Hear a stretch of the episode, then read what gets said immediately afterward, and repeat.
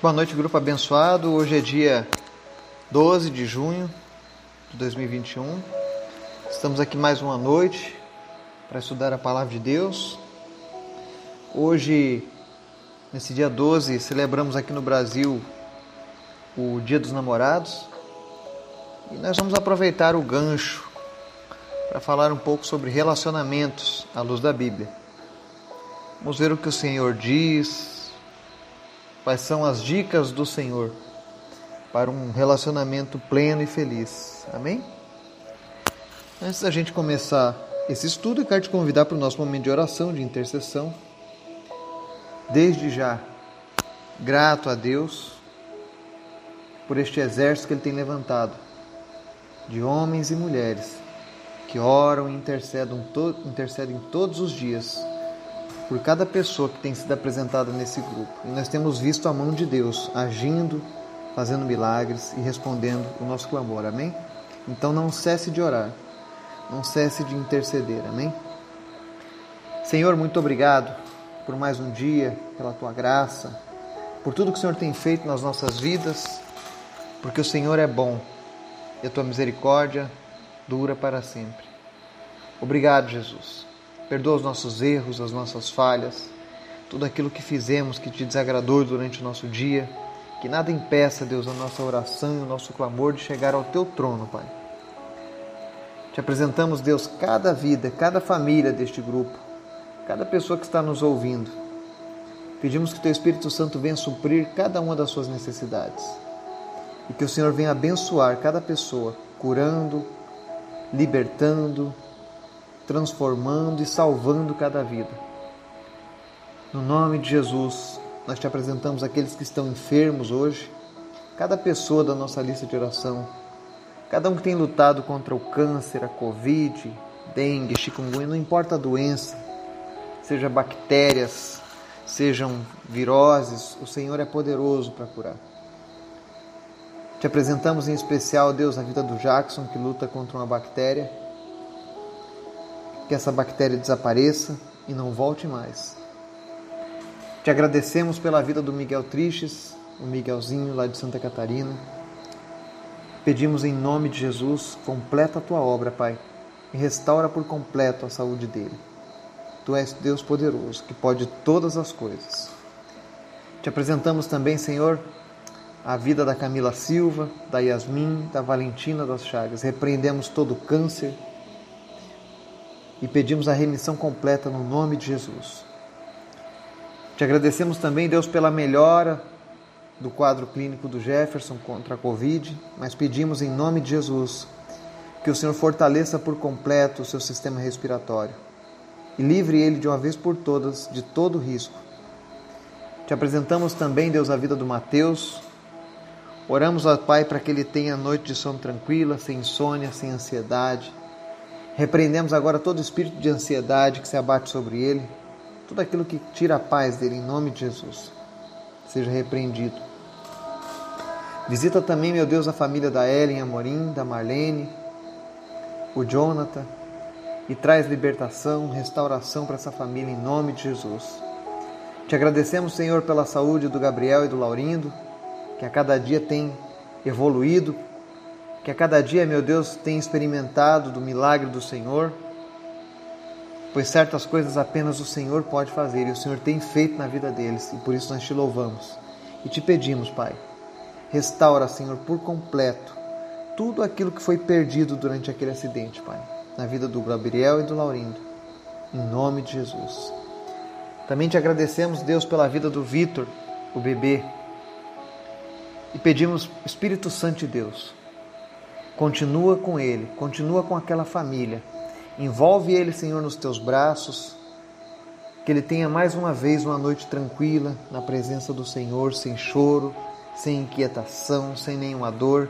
Se havia, meu Deus, alguma enfermidade naquela criança que não foi descoberta pela medicina, em nome de Jesus já não existe mais essa enfermidade, Pai.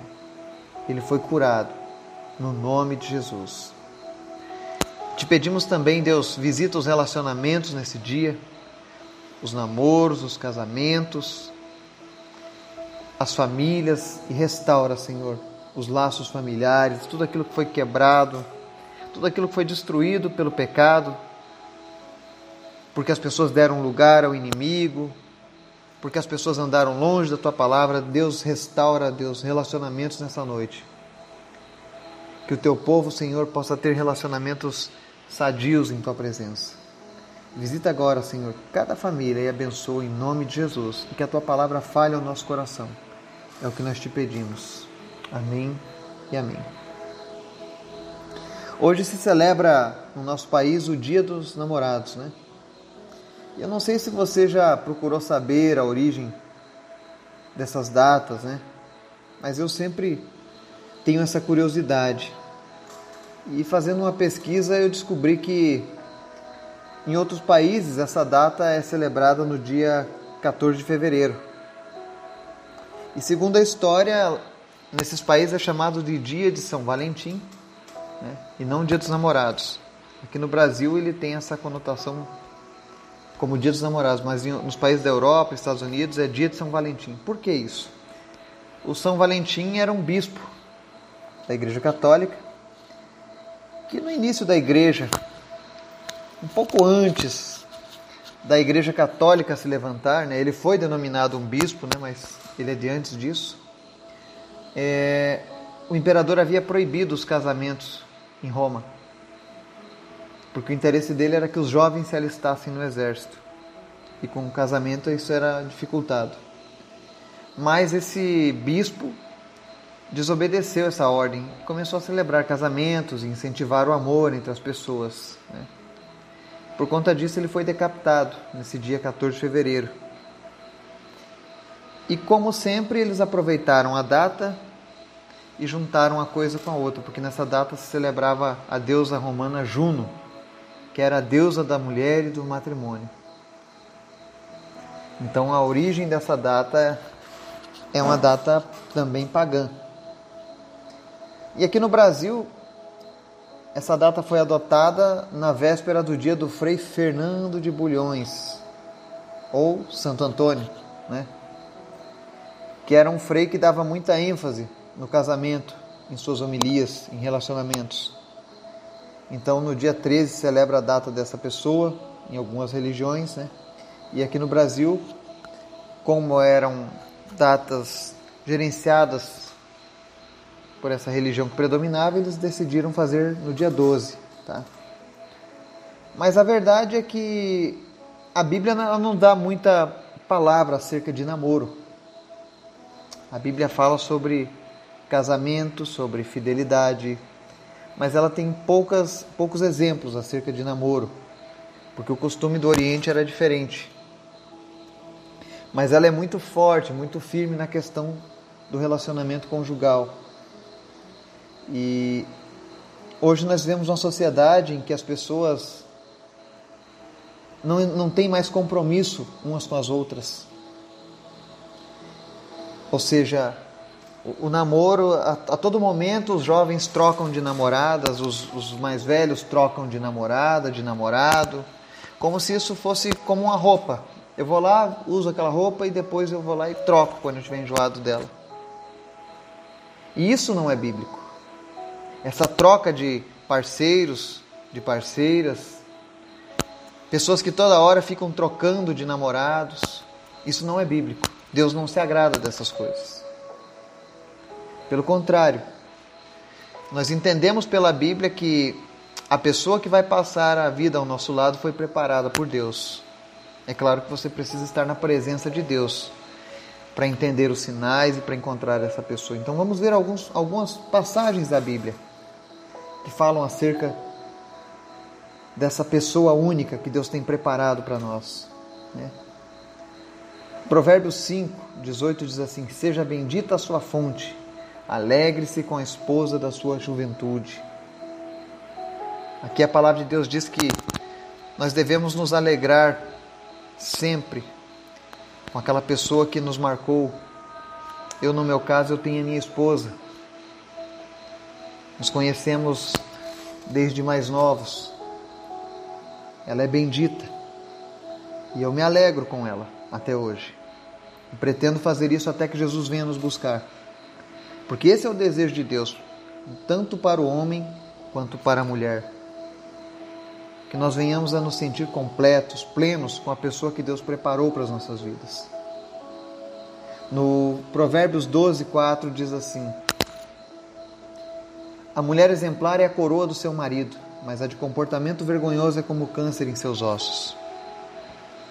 Ou seja, é uma coisa preparada por Deus, esse relacionamento entre homem e mulher.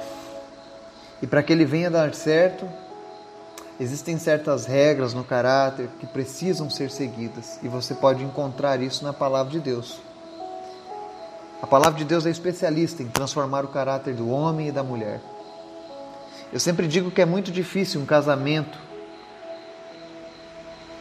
ser sustentado se não tiver a presença de Deus para direcionar, para ensinar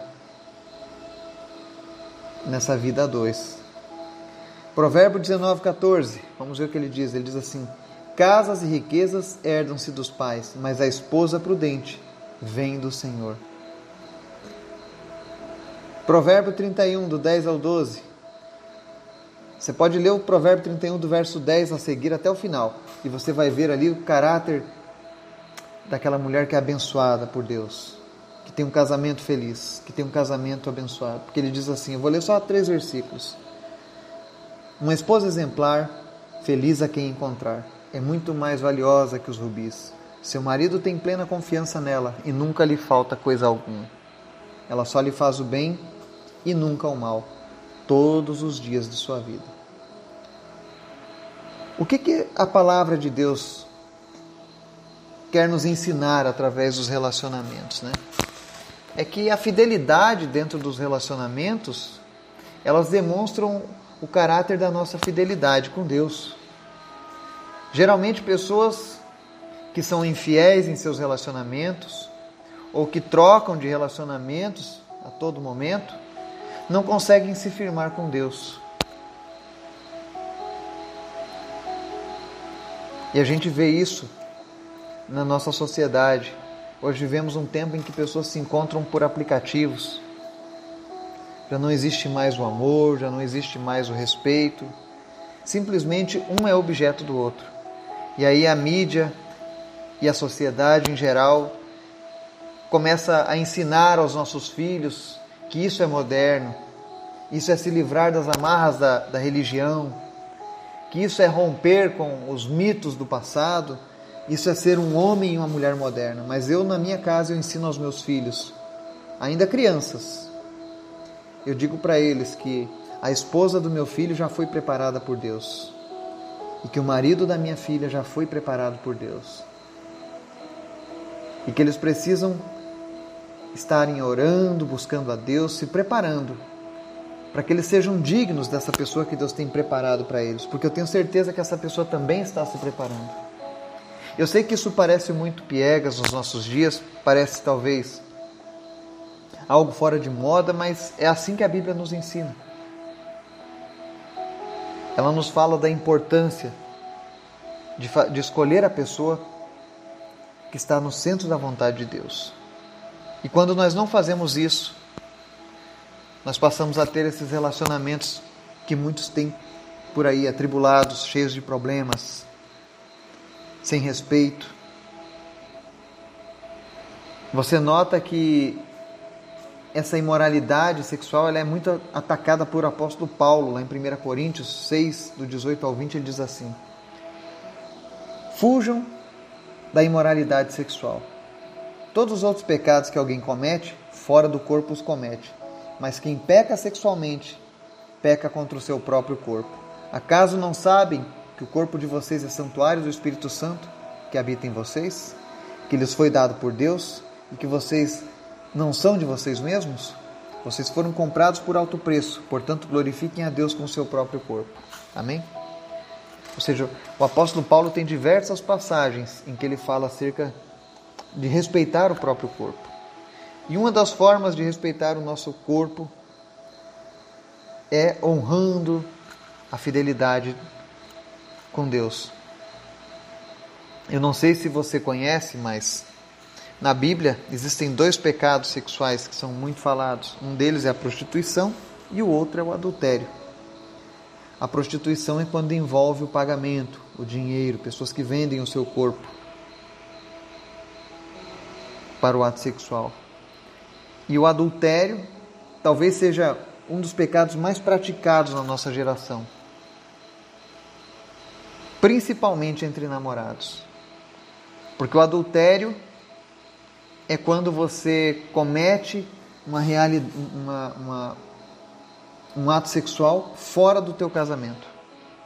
Ou seja, quando solteiros que não estão, não estão casados, claro, praticam um ato sexual, eles estão cometendo um adultério. E é um pecado gravíssimo contra Deus. Por quê? Porque você não está respeitando o santuário do Espírito Santo. O casamento é uma coisa tão séria, o ato sexual dentro do casamento é tão sério que você nota que o primeiro casamento da Bíblia, da história da humanidade, foi celebrado pelo próprio Deus. Ele mesmo casou Adão e Eva, porque ele queria deixar o exemplo. Se casar não fosse tão importante assim, Deus deixaria eles lá, tendo relações sexuais, tendo filhos, de qualquer maneira. Mas Deus foi lá e deu o exemplo, o próprio Deus. É por isso que é tão importante o respeito durante essa fase do namoro. Eu falo essa palavra porque muitos aqui têm filhos e filhas, outros já são adultos, mas que estão vivendo nessa prática como se isso fosse algo normal, porque a sociedade ensina isso, nos filmes, nas novelas, nos livros, está recheado de conteúdo assim. Mas o que a Bíblia preza é que o homem seja fiel à sua mulher e que a mulher seja fiel ao seu homem, o único homem. Portanto, ore pelos seus relacionamentos, você que é solteiro. Não saia se entregando à primeira pessoa que aparece. Busque em Deus. Se você quer felicidade no seu relacionamento, quer um relacionamento duradouro, busque Deus em primeiro lugar. Ele vai te direcionar, Ele vai te ajudar. E outra coisa muito importante que nós aprendemos aqui na Bíblia, além desses provérbios, não é apenas no dia dos namorados que nós devemos honrar a nossa esposa, ou a esposa honrar o seu marido, né? Ou você que está noivo, ou você que está namorando, honrar a sua namorada ou seu namorado. Todos os dias são importantes. Todos os dias são dias de honrar ao próximo, de honrar aquela pessoa que divide as nossas lutas, que divide os nossos problemas e que também divide os momentos bons. Esse sim é o padrão bíblico. Então não deixe para dizer que ama essa pessoa apenas nesse dia ou fazer algo diferente.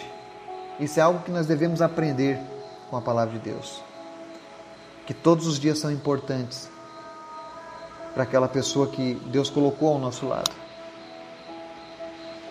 Que nós possamos a cada dia melhorar, que nós possamos cumprir a palavra de Deus nos nossos relacionamentos, que nós possamos honrar a Deus em nossos relacionamentos, para que os relacionamentos sejam duradouros, para que os relacionamentos sejam abençoados. Que cada pessoa que está ouvindo essa mensagem, cada família, receba uma bênção espiritual especial nessa noite. Que o Espírito Santo visite a tua casa, visite o teu casamento, renove os votos, renove o teu amor, renove a tua caminhada ao lado do seu companheiro, da sua companheira. Que o Senhor traga à memória as promessas feitas no altar nesse dia, as promessas feitas no dia em que vocês se conheceram, e que haja honra entre nós, em nome de Jesus. Que nós possamos fazer a diferença no meio dessa geração suja pelo pecado. Que o Espírito Santo de Deus possa direcionar os nossos relacionamentos, assim como nós pedimos para Ele direcionar a nossa saúde, o nosso trabalho, que Ele também venha ter liberdade de agir na nossa vida sentimental. Amém? Que Deus possa nos abençoar, nos dar uma noite tranquila, em nome de Jesus. Amém.